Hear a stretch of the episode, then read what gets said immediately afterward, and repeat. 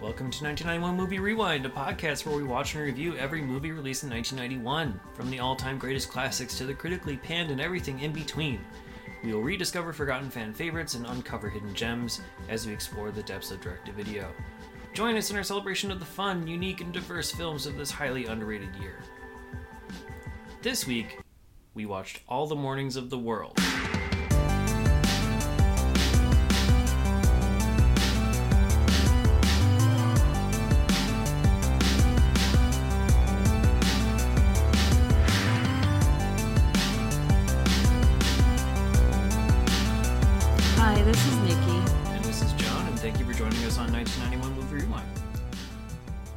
Before we get into the summary, I just wanted to take a quick minute to uh, explain how we're picking the movies, since I don't think we've done that in quite some time. Um, this episode starts a batch of five movies that contain box office performers 101 through 150. So each batch of five movies up to this point has been looking at uh, a random selection of movies from each box office batch. So the first one was 1 through 25, then we went to 26 through 50. We just finished up 51 through 100, and now we're going into 101 through 150. So uh, this movie happens to be number 134 box office performer of all the movies that we have box box office performances with. I also want to say that if you really know your movie stuff, then you may know that this movie was released in the US in 1992.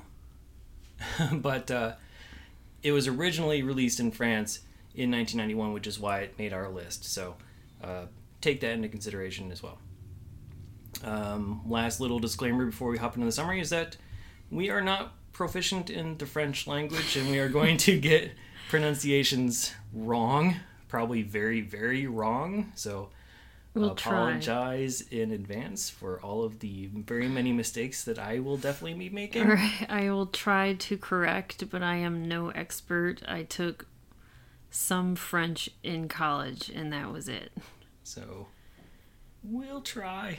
And then I also tried to do a Duolingo of French a few years ago because we were going to Paris together, and I was like, okay, I need to, To remember. and I just let you do it all. Right. Yeah, I didn't even try.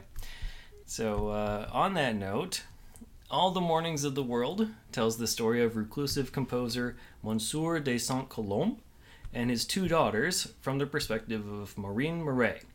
He recounts his time with the family and his journey to become a masterful viol musician through the teachings of Saint Colombe. Screenplay by Alain Corneau and Pascal Quignard, directed by Alain Corneau, and released in France on December 18, 1991. Have you seen this movie before? no, I have not. Me either. It's one of the few I have not did seen. not knew. I did not know this movie existed. I was aware of it, Oh, like, but it never interested me. I'm not Oh, too like period pieces or Yeah. uh, I I don't mind them. I when I was younger I did not care, but now I like them. Yeah, I think there's like a stigma with period piece Like it's movies that- being boring, which Yeah, that and also just that they're all going to be very samey. I don't know, like if you've seen one, you've seen them all. There's that type of like thought process Yeah. in my own head. Like they're gonna just cover a lot of the same ground, so why bother unless it really has a lot of attention behind it. So I think I knew of this movie, but I probably didn't have any way to watch it, and I probably wouldn't have cared if I did. So how would you like it? Oh, I'll let you go I- first on that front. I really liked it. it. I mean, it got there were parts where I'm like, okay, this is getting kind of long, mm-hmm. but it's about two hours long. Yeah. I think I liked it up until I don't know. Spoiler alert. when the when the woman, uh, this should also be a trigger warning, content warning, because there's gonna be suicide talks of suicide in this. Okay. I liked it when um, up until the point where Madeline like hanged herself, Sure. basically. Like after that, I understand, you know, him coming back, whatever. But then that kind of got too long for me. the ending sequence, basically. Yeah, like the last 20 minutes, I was like, this could have not. I don't care about this. I, I mean, I understand what, how, because it.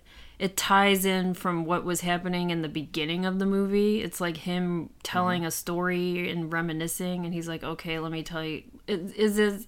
That's what it make it sound like. He was telling his court Yeah, his students in the his court. students in the court about his master, basically. yeah. Yeah, and that- then it ties in at the very end with the story he was telling in the beginning. Like I understand that, but then at that point I was like, mm, all right, yeah, the ending it does could get a it could bit. just end now. But it kept on going I think for like yeah. an extra 20 minutes. I mean, we also had the the small detriment of having to deal with commercial breaks here and there through the platform that we watched Yeah, it on. yeah. Right. So um, that was That may have been it made it a little bit longer. Yeah, kinda yeah, Like I ruined think- the flow a tiny bit. yeah. Um, but yeah, I mean, like in the beginning, it's easier to take the slower pace um, and, and accept it because, I mean, one, you're just presented with all of these amazingly beautiful shots, like Oh, just yeah. incredible countryside. Everything looks like a painting of this era. We're, by the way, we're talking about like the 1600s, like the mid to late 1600s France is when this takes place. Um, so you have that sort of painterly quality to the cinematography.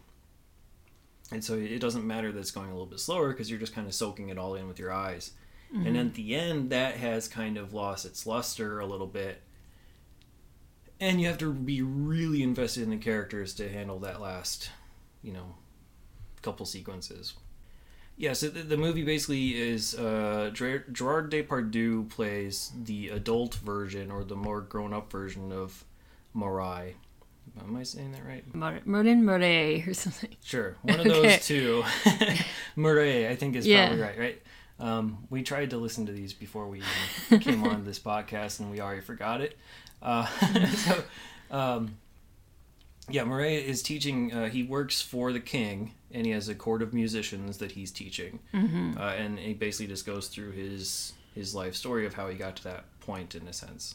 Right. So Yeah, he Um, well, yeah, he's talking about how recent recently his master died and he was like, "Let me tell you a story of my master." And then he pretty much comes up with this song for him. Yeah, yeah, he's he's talking about, and also yeah, he's just talking about His how master, there's like not yeah. enough emotion in the music that they are playing, Uh-huh. and, and so like you know to really understand it, let me tell you the story about what it means to be a musician Yes. because that's how he learned it is from Saint Colombe, um, and the opening shot of the movie is just like one really really long shot of his yeah, the beginning face. the beginning I was like, what are we getting into because it's like 5 to 10 minutes of just Gerard Depardieu's face. yes, very And- close up. very close up and you hear music and kind of like men in the background kind of goofing off in a way they're like da, da, da, they're Yeah. making like weird noises I like i, don't know if they're like Like they're trying setting to up- vocalize what the scales are that they're gonna Yeah, play yeah, or whatever, like- and so they're like do do do do Yeah. do. yeah like they're Yeah. Mm-hmm. warming up i guess not messing around but it kind of sounds like that in the beginning because it's like blah, blah, blah, like this for five minutes and i and i that's when i looked Gerard at you has like his eyes like closed, and it yeah looks he looks like he's annoyed or pissed off that but these people are doing probably that. just concentrating or focusing on what they do, and Right. just not speaking. But I think where it kind of took a turn is like within that shot, he t- you know he tells everyone to like close the shutters, and then it goes from like a sort of like a a normal lit shot, and uh, he has like his you know white wig and the powdered face and the right yeah. whatever you know the the stately stuff garb on. Um and then they ask him to close the shutters and it gets extremely moody and dark like in that moment. And you know he's talking about how he thinks he's an imposter because he can't he can't do what saint colombe did mm-hmm. uh, he, he's not nearly at that level and so then he goes into the story and it flashes back to his uh, his mentor's story so it was an interesting long shot, but I think it did have a payoff at least, in my mind. You just have to, unfortunately, look at Gerard Depardieu's face Right. for I was a like, long time. and if you're in a theater, just imagine how massive that would be on a Right. silver screen. So yeah, I mean, it's he kind of bookends the movie right with those scenes because you come back to him in the current day uh, later after he's after he's done his stuff, and we'll get to that probably at the end there for the big payoff and the reveal. Um, but uh, most of the movie focuses on uh, Monsieur Saint Colombe, uh, played by Jean Pierre Mariel. Am I close on that one? Marielle? Which is an amazing performance by him. I really, I really enjoyed what he Yeah. did with this. Um, so this is a person whose wife had recently passed away. He's raising two young daughters, basically by himself, with the help of some house maids or Yeah, nanny or someone's doing there, something. but they don't really address her by name. Right, and that's what I was, I was trying to figure out. I mean, because they have a gigantic house and land. Mm-hmm. I was trying to figure out uh, who he was.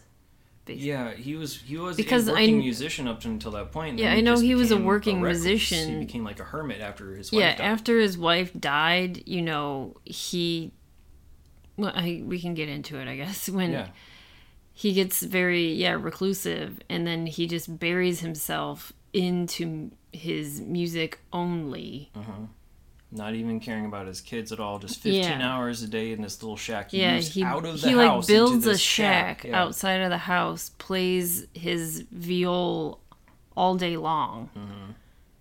and then you know he teaches his daughters Yeah, how to play at some when point When they get older, yeah. when they get older and then they all start to travel and play together until the king is like i want you to play for me and he's like no i'm not gonna basically be like a sellout right.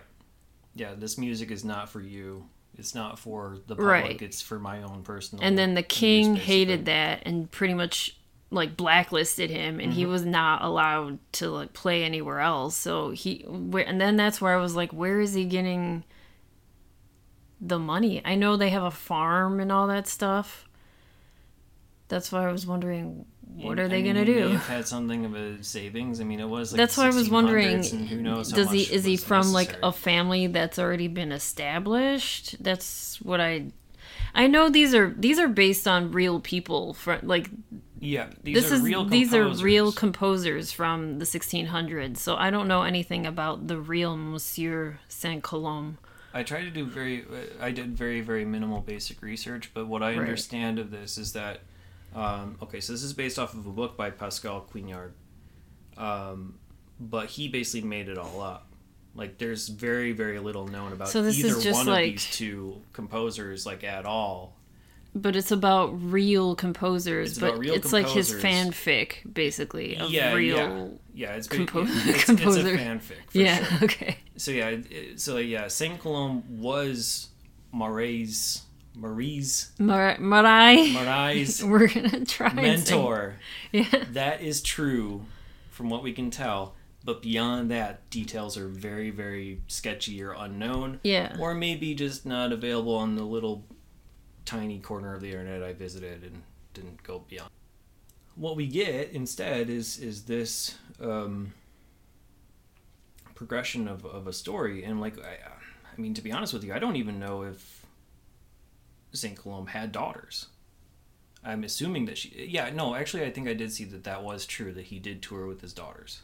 okay But I don't know if they had a relationship with Marai, the way they. yeah the way that Insinuate it's in this movie. yeah that's probably the fanfic part It could be, yeah, and obviously the part about his wife, his dead wife, visiting him while he right well, plays, of yeah course, is yes.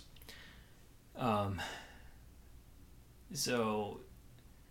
I think we jumped a little bit ahead. So yeah, okay. They're stonewalled with the uh, stonewalled by the king, uh, and then a young Marai uh, comes to become. He wants to be uh, his student. He knows that Saint Colombe is like one, like probably yeah the, the best, best in the world, has a lot to teach, and he wants to be taught. And the young version is played by Gerard Depardieu's son, Guillaume. Guillaume Depardieu. Um, and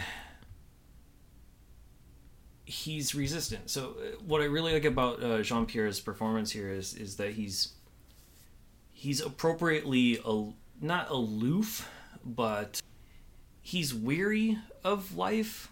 He's like sick of life. You know what I mean? Like he's uh, like he's jaded. He's super jaded and Yeah. he doesn't talk much and he doesn't need to talk much because his like you know simple facial expressions tell the entire story at all times and like you know you, can just look at his face and know exactly what he's thinking Yeah, and um, when older Murray is talking about him, his mentor, Saint Colombe, he does say that he is a Jansenite. I don't know if you have that. No i don't i don't think i caught that i Oh, was probably reaching i was probably looking at something else Because I was like, I need to look further into this. I'm not going to do a history about Jansenism, but it was like a sect or a part of like the Catholic or Christian faith that was in the 16th, 17th, 18th centuries. Mm. And it was founded by a Dutch religious reformer by the name of Cornelius Jansen okay. And it's like theological principles which emphasize about predestination. It's like deny a free will and that all human nature is like incapable of being good. Hmm, okay. That's what this guy was practicing.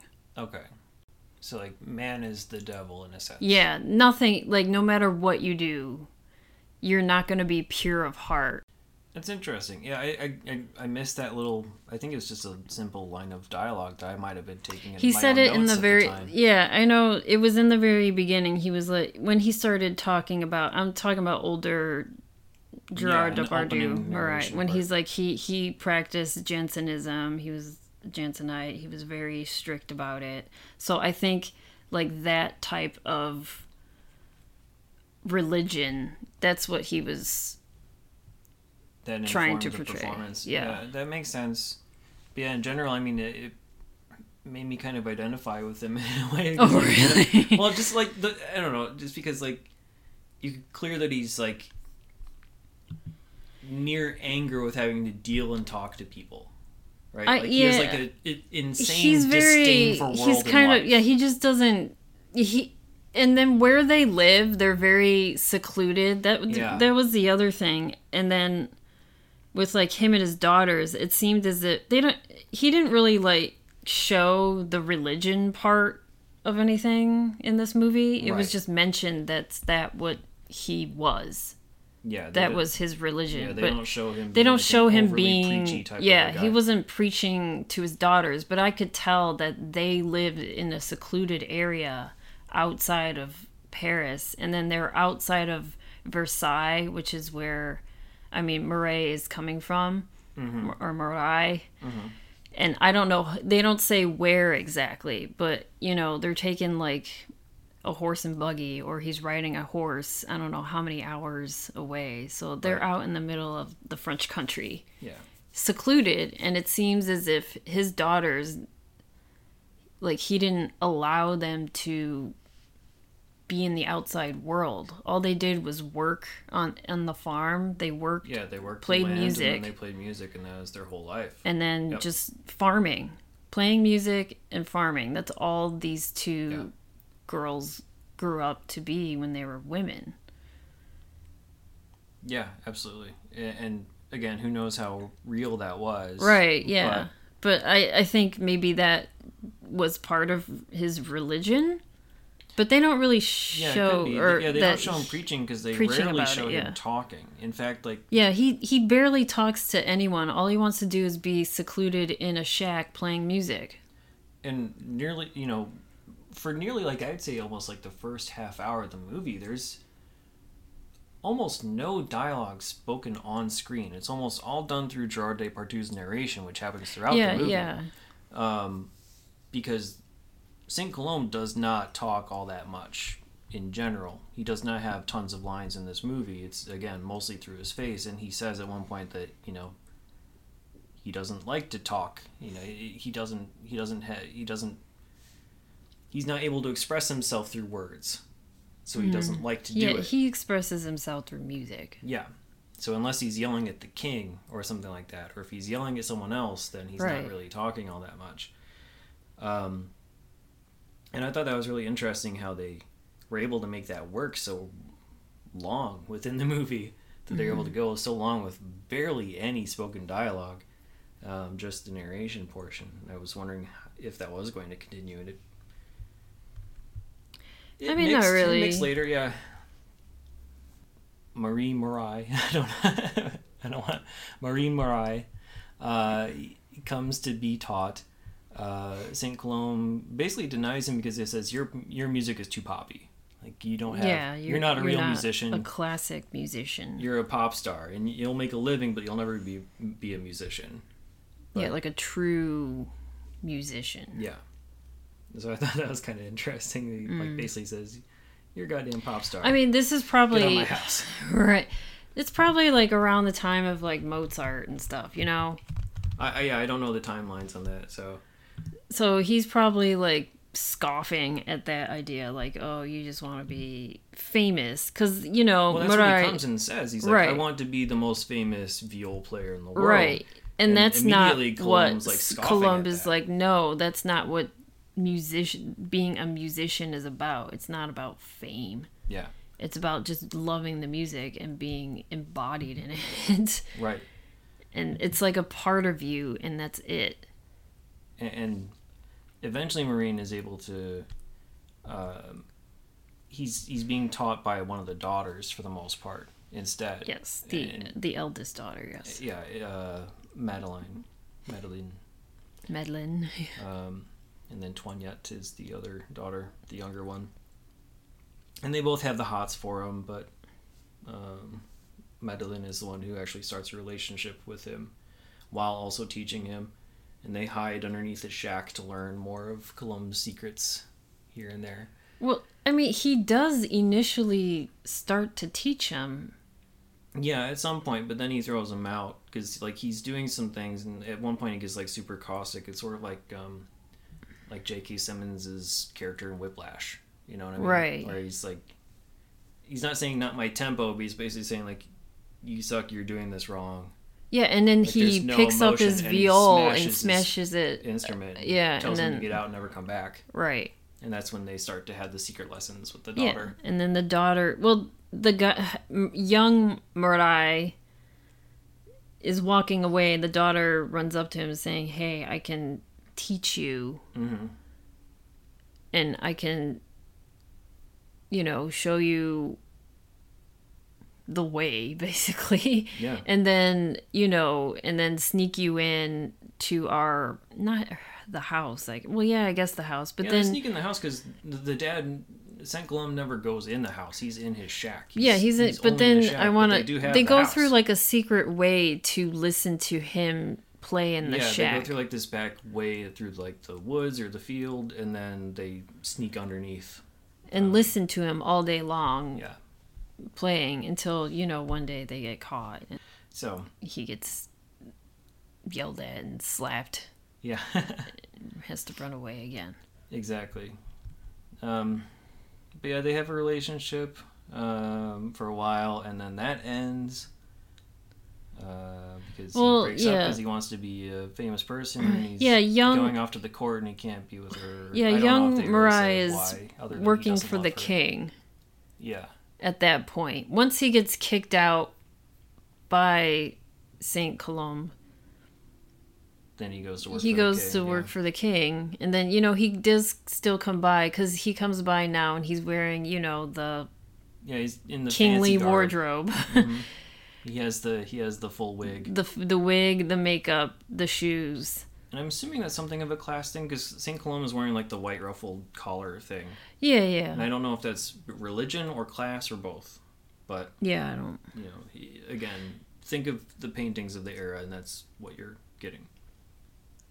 Anyway, Um, so yeah, I mean, he he breaks up with her. Basically, says that he doesn't fully love her. Uh, yeah, it, it seems as if he do never. it. right. Like he's just kind of using her basically. That's what yeah, that's what it is. she I mean, she obviously had feelings for him, but in my I mean, he's the only person to visit their home besides Mhm. her father and her sister. basically, yeah. So she falls in love with him quickly. Mm-hmm. well, we assume That's We her like only. timeline, that's yeah. like her only love because that's the only person that's like been she's met yeah. besides her yeah. family. It's like okay, here's an opportunity. Let's start. You know, let's Yeah. let's do something here. And I think that's why the younger daughter also tries to sort of throw herself at him at a couple of instances. too. Right. And it's obvious that, you know, she has more feelings than him. He's Yeah. just like there to learn and, you know, he wants to be the best. Mhm. So, and he wants to learn from the best. So he just continues this, you know, relationship with her until he's like, you know, I'm now working for the king and, you know, there's basically like there's a lot of other women out there I want to explore basically. Sure. Yeah. And then that's it. He leaves And and he's gone for almost, you know, in, until he becomes until he, Gerard. yeah, he becomes older Gerard. He but then after he leaves, the the older sister Madeline, she becomes pregnant with his child, but she gives it's a stillbirth child. Yeah, and they explain all of that. They don't show any They don't that, show they just her- say it in a single line of dialogue. and like she became pre- yeah. pregnant and it turned out to be a son, but he was born stillborn. and it's so it's just so interesting how they can spend so much time lingering on so many different like you know quiet moments Right. and then Past, explain like, a full- away yeah her like her leap of time with, pregnancy like, and they don't even show her pregnant and they don't show her giving birth Mm-mm. they just show her after all of that yeah and then she's sick now- with, uh, something did they say what she was sick with i didn't think she was sick i thought she no, was, she was dying of some illness i didn't know she had an illness i thought she just stopped eating and stuff because she was so depressed I mean, maybe Because he that's what left. it was, but I mean, she was definitely sick, and they said that she was sick. Maybe I that's thought what she was- caused her to be sick. But i thought like her him leaving her and then her giving birth to a stillborn child i thought that caused her to become ill like mentally and physically um, you, could be right. But like, I got the impression that it was something else because of the time jump, because he was no longer played by Guillaume; it was played by Gerard, which means there was a significant leap like in 20, time. 20 years to go by Yeah, like a I don't know, at least more than one year. i know Clearly. that yeah So like if she was wasting away by like starving herself in that way, it was a very long road to get there. I don't know. I got the impression that it was some other random i thought she was just Illness. really depressed because the one person she loved that's why i like I mean, this it- story because i was well, like this. I mean, this woman i don't know I mean, she could still be carrying that flame for him, but Yeah. at the same time, still be riddled with some other disease.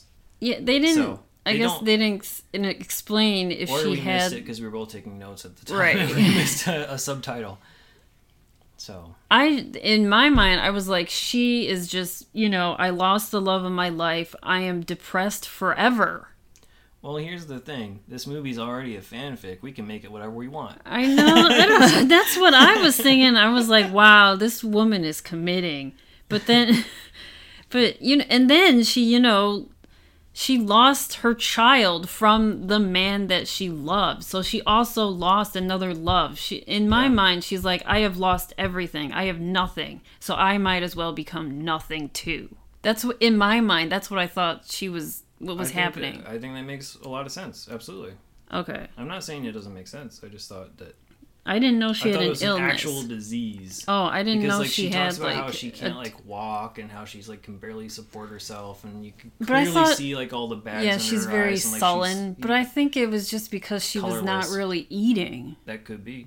But and I don't know. My mind went to an actual. She's disease. also bedridden. She probably because she's not moved in days or years that her body muscles aren't like working. I don't. Or they're say. like atrophied. I have no idea. Yeah, I don't know. We don't have to solve it. I that's what I was thinking. I was like, she's fine. depressed. so um, anyway, the the long and short of it is, while she's sick, she wants her dad to play one of Marin's songs uh, because she knows she's near the end of life. Yes. And so she wants to hear one of hi her lover's songs, and he refuses, and instead he beckons for uh, the older him Marin to come and play for her. Yes. And he does. And that's when we see the Gerard version in the flashback timeline first appear. Mm-hmm. So, um, yeah, it was a, it was a weird exchange when they reunite, and he almost seems to like shame her for dying in some of the dialogue. He, you know, it was Yeah, not it was uh, not fully pleasant. Well, w- uh, other things throughout, I guess throughout the years, um, And while he, he married someone else. Yeah, the throughout the he married. I think he tells her, or he tells the because he still keeps in touch with the younger sister Toinette. Because he gives the younger sister some shoes to give to his old to her older sister Mhm. to give as a present like here you go here and here's some shoes instead and then the older sisters she just threw it in the fu- madeline threw it in the fire she's like i don't want this Yeah. i don't want some freaking shoes An empty ass gesture. I don't. Want yeah This. Yeah. but then you know Toinette takes it out of the fire and keeps it in a box for her Yeah. Partly because I think Toinette also, yeah, it's like part of her feelings for him in a way. yeah but to- i feel like they became more friendly like i know while growing up she was kind of coming on to him too Yeah. but I think they kept in touch Yeah. because the when he comes back to see older Madeline on her deathbed, basically. Mm-hmm. Toinette is she is also dressed up in that very fancy clothes too. Like as if she is now a part of that court. It could be. I, I feel like they didn't really. They didn't explain They didn't give any closure to her story at all. like she was and then she wasn't really there after her sister's death because Right. Saint Colombe was alone after that. Yeah, that's true. I didn't. Yeah. She was not there at the house after her sister died. It was just Saint Colombe alone in this house and he, you know, the two his two daughters were doing everything for him, like cooking, cleaning, everything. Right. Like all they did, all he did was show up at the kitchen at the table and start eating because they prepared everything for him. So after his daughter died, and then I guess his younger daughter is gone. Married off, perhaps. Yeah, they don't even explain that really. And now he just now he's just sitting at the table like, what do I do with my life now that everyone I love is gone? Yeah. But to sort of go back to that, that scene where they, they meet and he plays the song for her. and Yeah, we can go back to that. Um, so obviously, you know, he, he plays it and she's very moved and whatnot, and then they have their last goodbye because shortly after he leaves the room, she takes the uh, the ribbons from those shoes Yes. to use uh, and, and uh, hangs herself. So, you know, makes it something of a, a poetic ending for her. Um, what I thought, and by the way, that actress as well is, is gave a Yeah. very wonderful performance. Um, Anne Brochet. yeah, and Brochet.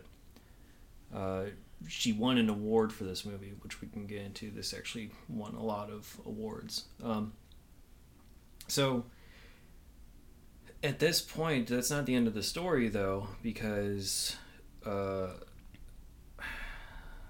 Marin still has this need to become the greatest viol player.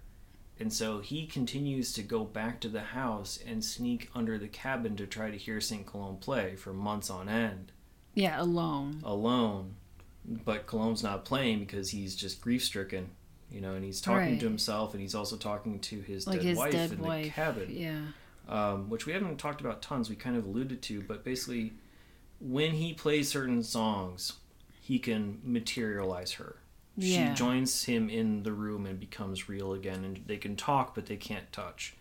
And so that's like one of St. Colombe's powers with his music is that he is so in tune with the world of music that he can, you know, that's that's what it's about. It's about basically being able to talk to his dead wife, and that's Yeah. you know this Like whole it's for his love. Yeah. yeah.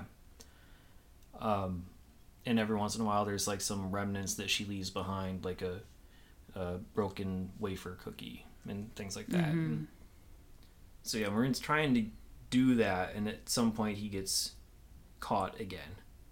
Yes. Right. Uh, yeah.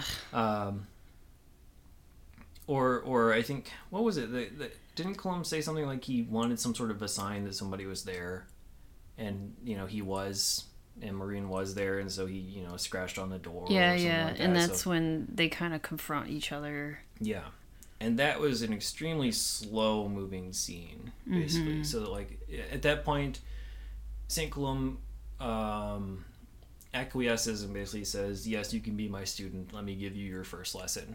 Mm-hmm. now that all this stuff now that Marin is, you know, in his 30s now, who knows? Like, Yeah, who knows? 20 years later, some Yeah. I will now teach you yeah, he's he's at Gerard age, whatever that might be, um, in in the context of this movie. this time. But still, not white wig Gerard, but brown wig Gerard. yes. because I think that also makes a difference in terms of timeline. So, um, but anyway, the pace is extremely slow and deliberate, and it's a very long build up to where they're going to play the last song together, and they're just staring at each other and they're looking at each other in mutual appreciation.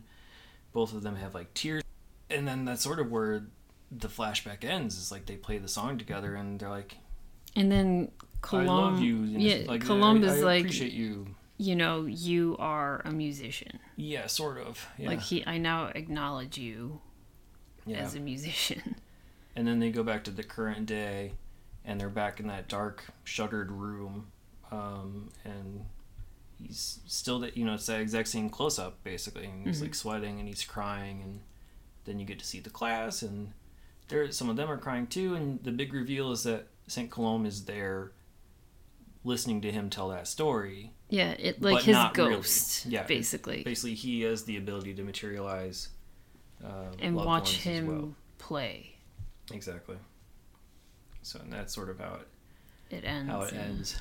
But yeah, I think um, I think we'll get into our overall impressions of it. But I think yeah, it it was a lot better than I expected it to be.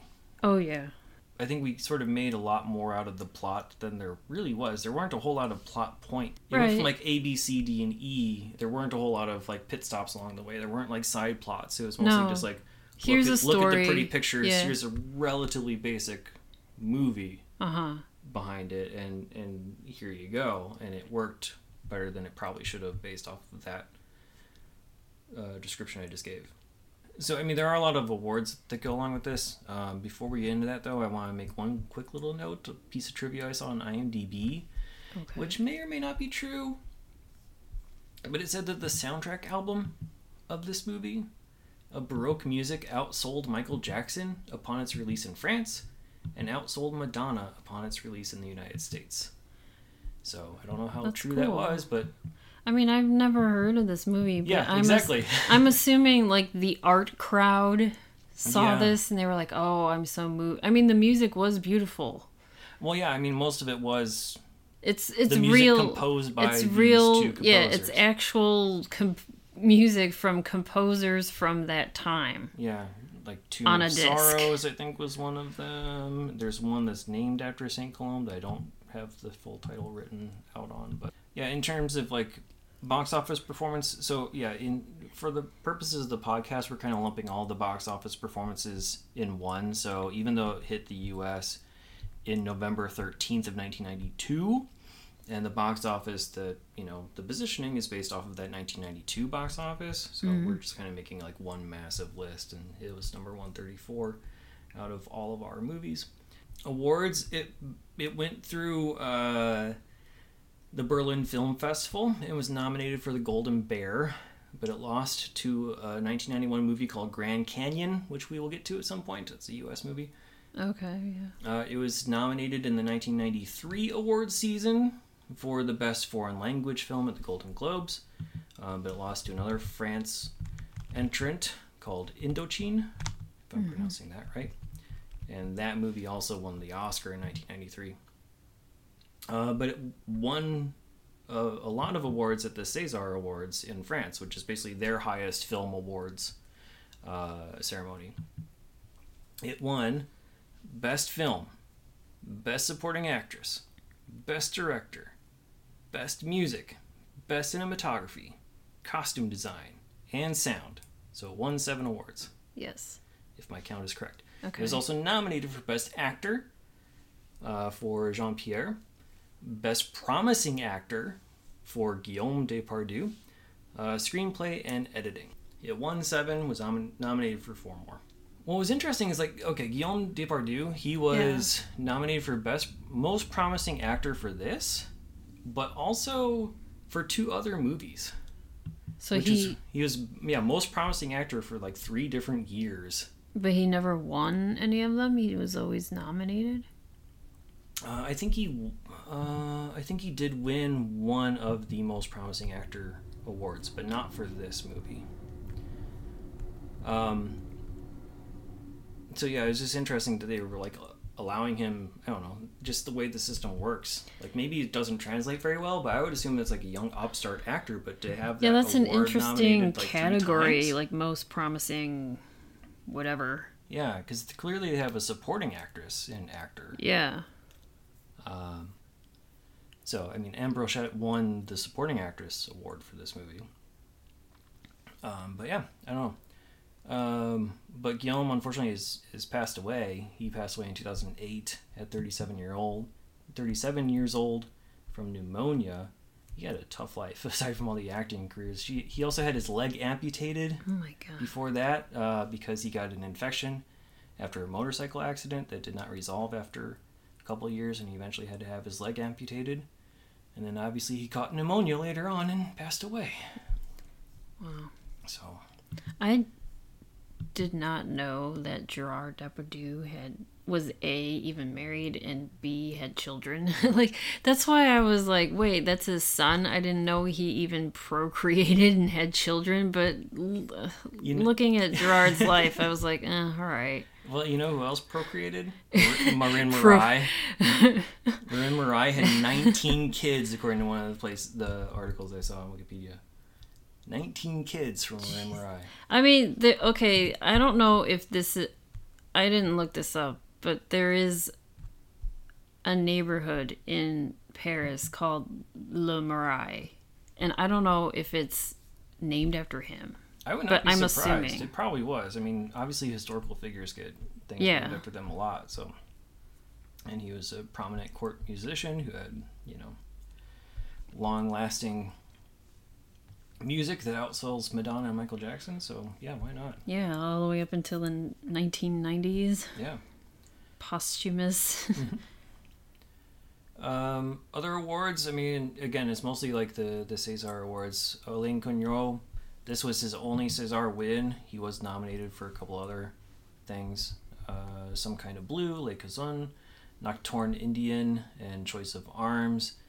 Um, Pascal Quignard. He basically just did a couple things. He did New World with Corneau. So, uh, which was a 1995 movie that also has James Gandolfini and Alicia Silverstone. okay.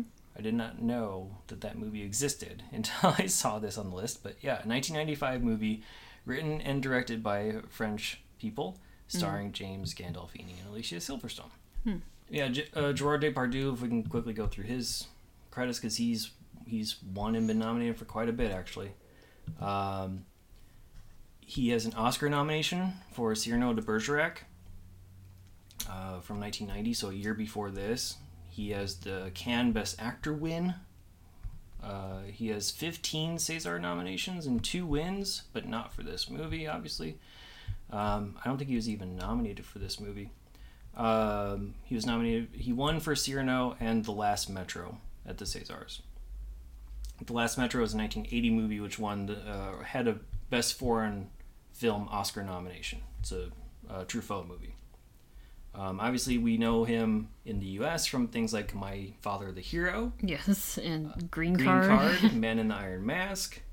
Um, there's also, just so everyone knows, there is a 1991 version of My Father the Hero, the original French version, but it's not currently on our list because I could not find a watchable version through actual home video or streaming. So yeah, which, if that ever pops up, it will come up on the list and we could possibly watch it kind of yeah, if it does, because I'm curious, because I remember watching My Father the Hero, and he plays you know the same, the father. He in plays both, the hero, yeah. the, he the, the father hero. the father hero in both movies. So Yeah. I'm just curious to see that. and I've never seen either one, so it'd be interesting to uh, compare them. Um, but he's also in another 1991 movie called Merci la, uh, Merci la vie.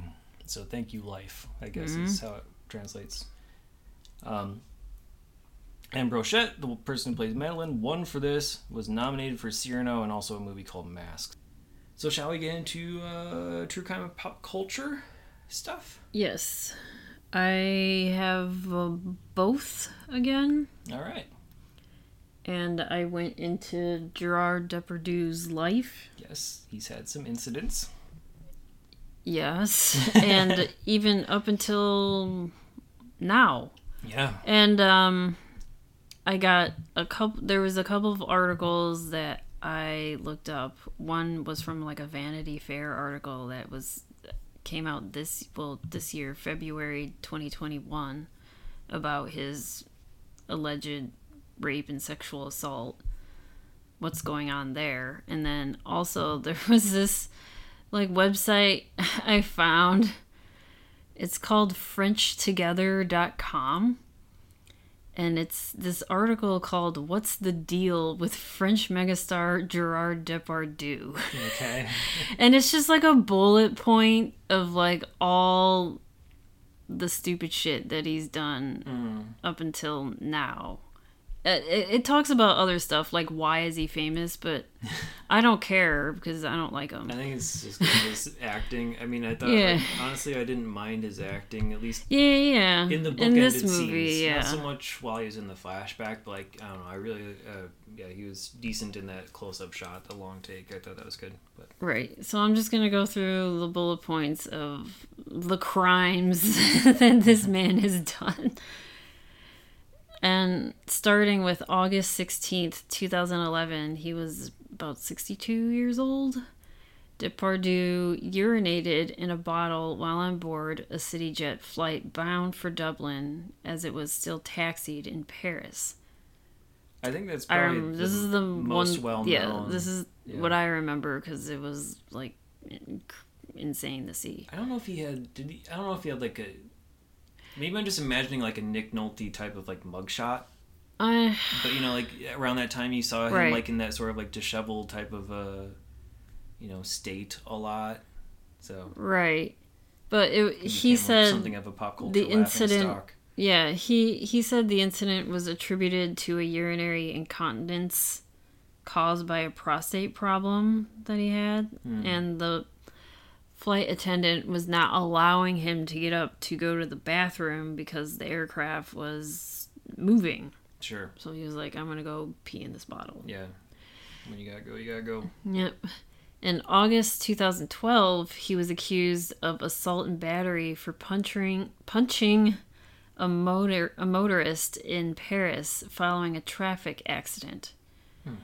And according to that Vanity Fair article, he stated quote my reaction was perhaps a little over the top because i was very scared Okay. that was his excuse Okay. The plane one makes a little bit sense. That doesn't make as much sense. To me. Eh, but yeah. I wasn't there. Don't know. In November 2012, he was arrested for driving while intoxicated after he fell from a scooter and was found to have a blood alcohol level of 1.8 grams. This is Yes. You know, We're not- European- yeah, European- We're not metric here. We yeah, we're- we don't use that scale, but right 1.8 grams per liter, which is well above the French limit, which is 0.5. Okay, well, there you go. Yeah, that's completely inexcusable. Yes. No tolerance for that. On January 3rd, 2013, Russian President Vladimir Putin signed an executive order granting Russian citizens citizenship to Depardieu. This move to Russia was in protest of France's proposed wealth tax. In his, I guess, in Depardieu wrote an autobiography, which I don't care. But I don't know. According to his autobiography, Depardieu said Putin was immediately liked by my hooligan side. Quote. Hmm. Whatever. I don't know. I just don't like this dude. In 2018, Depardieu was accused of sexual assault. So this should be trigger warning, content warning. But there hasn't been. I mean, this is still ongoing. So as of August 2000, 2018.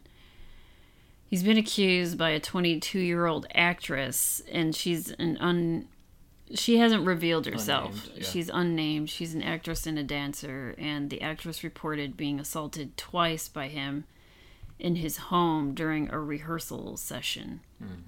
The unnamed actress made her statement to the police, after which the case was passed to prosecutors in the capital and Depardieu obviously denied the allegations. In 2019, the charges were dropped after a nine month police investigation. But in October 2020, the case was reopened after his accuser refiled the complaint. Hmm. So, as of So it may have been some technicality that she was able to fix and refile. Yeah, maybe, yeah. Perhaps. and as of the this is from the Vanity Fair article as of February 2021 it was announced that French authorities charged Depardieu with rape and stemming from the incident from 2018 and he still rejects the allegations. But that's the last thing that I saw. I haven't I didn't see any like update as of February. Yeah, I mean, and he was it's, it's only he's been, been a charged. couple months. yeah it's it's only been, been, a yeah. couple months, so it may be slow moving, especially if it's you know Russian courts. Perhaps. I don't know if it's Russian or French courts, but it looks like did you say? french. Okay, but who knows how public they are with some of these things? So right um, moving on to the top songs for that week of december 18th 1991 the number one song in the us was michael jackson's black or white this is so not the soundtrack. No not the soundtrack to this movie no They, they did say it outsold Madonna, and who knows? Like maybe that was like Maybe that charts I begin mean, with. It's not it going to be number a top song, but if you can look at the charts Yeah. for around that time, Yeah, but like I mean, Madonna was like 190, and they're like 187. but this is week. 1991, and this movie technically came out in the U.S. in '92, so we probably won't see Right, that. yeah, I know. And the top UK song was George Michael and Elton John. "Don't Let the Sun Go Down on Me." I, we've mentioned this Yeah, that's before. Yep. What was But- the Michael Jackson song again? Black or white, yeah, yeah. We we've heard it. Yeah, yeah. we know about it. Yeah. Uh, the top R and B song for that week was Shanice's "I Love Your Smile." Hmm, okay. So we got a new one. Yes, we got a new one. It's a good song.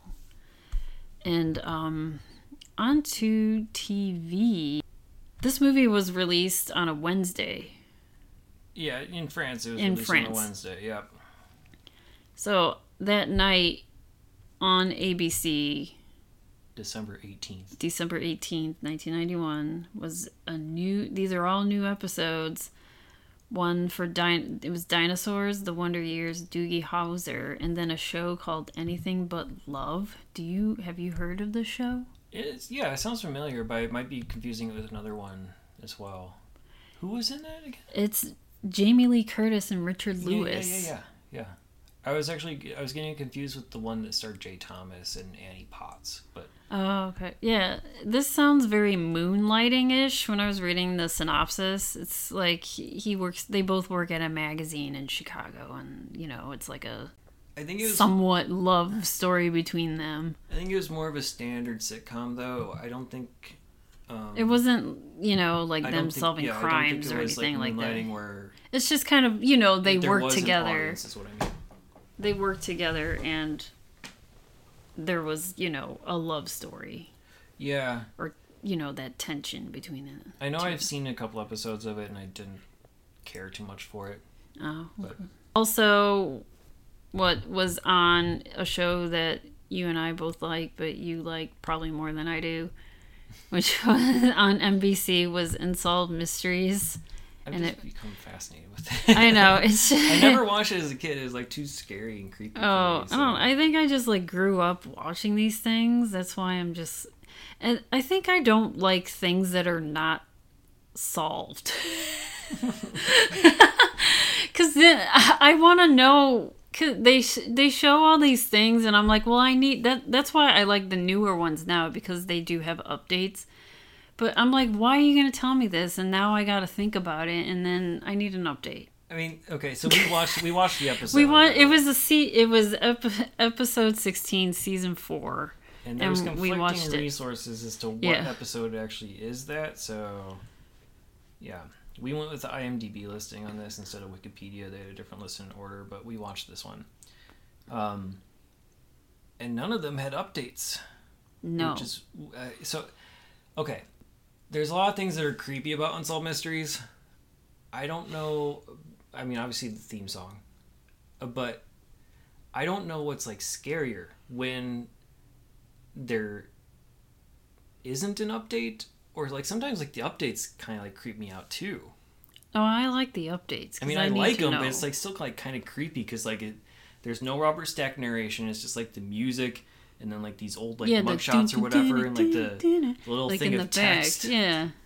It's like this guy did it, and like oh, it's like gives you chills still. I don't know. That I like cuz I need I need an Yeah, I a like beginning, middle and it, but it's still, yeah, like, I need some creepy. closure in some of these things. It's still like creepy to me, and I don't know why it's like creepy to me, but something Like about how it's just like theories tacked on at the end, and you know, not actually part of the original broadcast. Just kind of like makes it seem like supernatural. I don't know. Whatever. My mind's weird. But we watched this. There was four cases in there. One was like not really a case. It's just like a you know, did this place in Yugoslavia heal these people? Never Right. know. Well, okay, one of them it took place in this town called Majori and Medjugorje. something like. Yeah.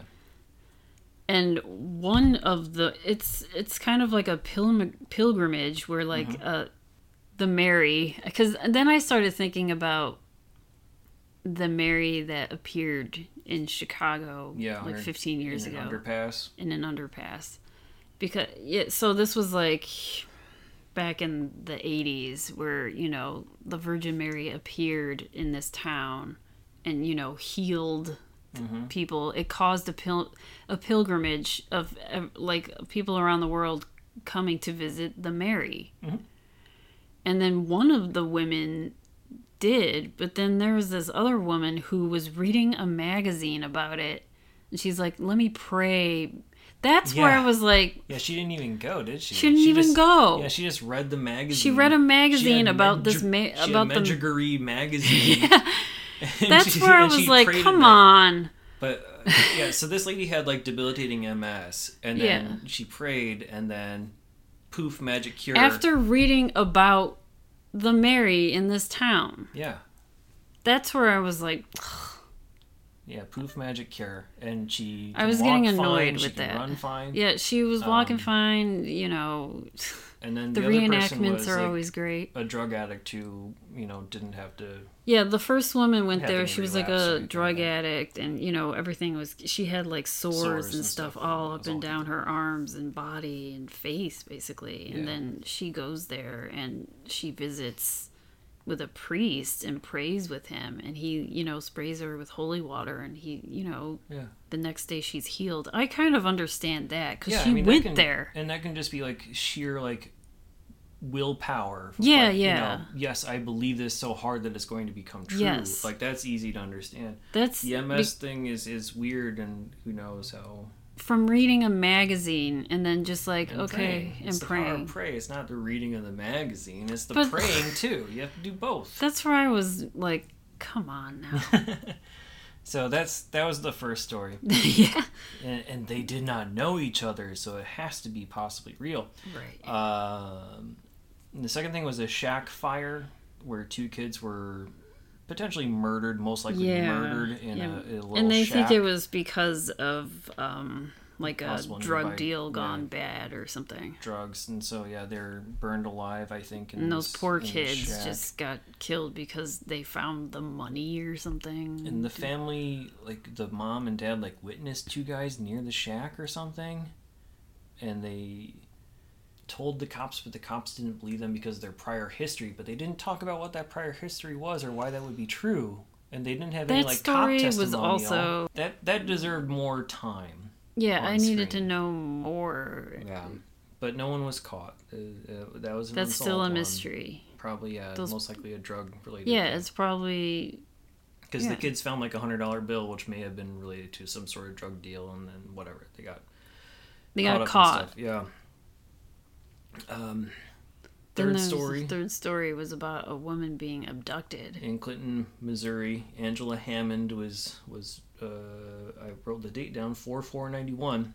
Um, she was at a payphone and someone abducted her, abducted her at a payphone. Uh, her fiance was on the phone with her at the time, heard the scream, went to go chase him. This was also a weird story. Like where Yep. she was just randomly calling him from a payphone from where? I, yeah, I don't know why she was at a payphone instead of like going back to her house. Like why is she calling her boyfriend or fiance up at a random payphone? It looked like in a I don't know, like a gas station type payphone. yeah, maybe she was getting gas, but I don't know why she felt the need to call her. Like, because I don't know. Well, obviously they're making up the conversations, but they're saying like, "Oh, are we still gonna go to this place on the Yeah, weekend?" Like, why would you have that conversation in the Why don't you just wait payphone? till you get home and have Yeah, the yeah. conversation at home? Why did you have to call him right away and say and then have like a long ass chit chat? Don't you have to pay like Right. two dollars in quarters to keep talking? Yeah, it, it, Or it's, more? It's very weird, and we're not trying to victim. Yeah, no, I'm not way. victim blaming. like, I'm talking just about, like- it's such a weird circumstance. It was a really weird circumstance. didn't make logical sense. To But us. then, you know, she's talking. She sees a weird guy. The guy goes to a payphone next to her, and she's like, and but then he he leaves the payphone right away, and he's in his truck, and she's like, "Hey, do you need to use the phone?" He's like, "Nah, whatever." right. But then, and she just turns around and continues talking to her fiance. and she describes the car to him. She knows something's like not quite right, and so she Right. describes the guy in the car to the fiance, and he is able to identify the car when she's trying to get her going the opposite way. So he does a U-turn, ruins his transmission though, and so he can't fully chase him because the car gives out. and then that he makes a and car gone is forever. gone forever. Um, some possible unconfirmed sightings of her in other states in, in Canada, but nothing ever came of that. The abductor possibly had connections to two other incidents in within a hundred mile radius. One of those people was found shot dead. So, yeah, interesting hmm and scary shit. Uh, and then the fourth one was a missing bank executive. There was a burning car on a deserted road. The sheriff found it, but uh, all of the expensive stuff in the car was still there, except for a very key briefcase that had a lot of his files. And he was evidently helping uh, the feds with a drug investigation. hmm And so they think it was, again, probably drug related, and a cartel learned of his help and abducted him or killed him and burned the car. Yes. So I don't know. We thought that you know, uh, sorry for Unsolved the tangent, but like unsolved mysteries is like a mix of true crime and pop culture all Yes, in one. yes, and It's like you know, it's just like a fun little different thing to talk about. So when we come across those, we might recap the episode. yeah if the like we like if yes like something like snl or something we can watch the episode and Yeah. talk about it exactly. So we can do that with unsolved mysteries uh, with that out of the way, I think that's everything, right? So on rankings and ratings. Yep. All right. So on your one to five star scale, where would you put all the mornings of the world? Or what's what's the French title again? Did we write that down? tous les matins du monde i give this movie a four Four out of five. yeah Yeah, I'm kind of with you. I, I'd say on my zero to four star scale, I think it's a solid three out of four. Um, yeah, I mean, honestly, like the cinematography, we didn't really talk about all that much, but that was It looks so blowing my like mind like because it was it looked like the paintings. yeah they would show we didn't even talk about that, but it would show an actual paint, like a still life painter. His name is Baugin. If you go to like any art museum, you mm-hmm. can probably see his stuff. He does a lot of still life of just you know any like a bowl of fruit, you know. Yeah. But you could, I mean, honestly, there's so many shots in there where you could take like a still frame of it, and you could swear that they were just mimicking a painting. Yeah, it with, looked like the lighting and like the candles and the setup and like the wardrobes and everything. It's just amazing. So Yeah. The cinematography is well like that award is deserved. definitely, And that cinematographer, he, his name is Yves Angelo. uh, every movie's worth watching once. Would you watch it again? Um Yeah, I think if I was like on like a Criterion or like if it was hmm. on Turner Classic Movies, I would watch it without, you know, all the commercials cuz of course like unfortunately we had to watch it with commercials. Yeah. Yeah, like with like a director commentary, or not Yeah. director, or like any sort of like you know film theorist commentary Yeah, type yeah. of thing. Yeah, I, I think yeah in in that circumstance I would agree with you. Otherwise, just naturally, I would say probably not. I mean, there's I'm not gonna watch this every day, but I would watch no. it if there was like some, you know, like a Turner Classic movie, like there's actual history, yeah, I like someone provides more information about this. Exactly. Yeah, Yeah, I think if there's something that provided additional context or history or something like that, yeah. then I think it's worthwhile. But otherwise, just on its own, probably not. But it's definitely worth watching the one time. Um, so, yeah, if you out there want to watch all the mornings of the world, as of this recording in May 2021, it's available on digital rental, VHS, DVD. Oh, it's also on Vudu. Uh, but as always, check your local listings. As for us, you can listen to us on all your major podcasting platforms. Please remember to rate, review, subscribe, tell your friends, help us grow. You can email us at 1991movierewind at gmail.com. Of course, you can follow us on Twitter, Instagram, Facebook, and Letterboxd. Just search 1991 Movie Rewind or go to 1991movierewind.com for the full list of movies along with show notes and more. Next week, we're going from morning to night and we're watching Night on Earth. It's available on HBO Max, Criterion Channel, digital rental, VHS DVD. We'll see you then. Thanks.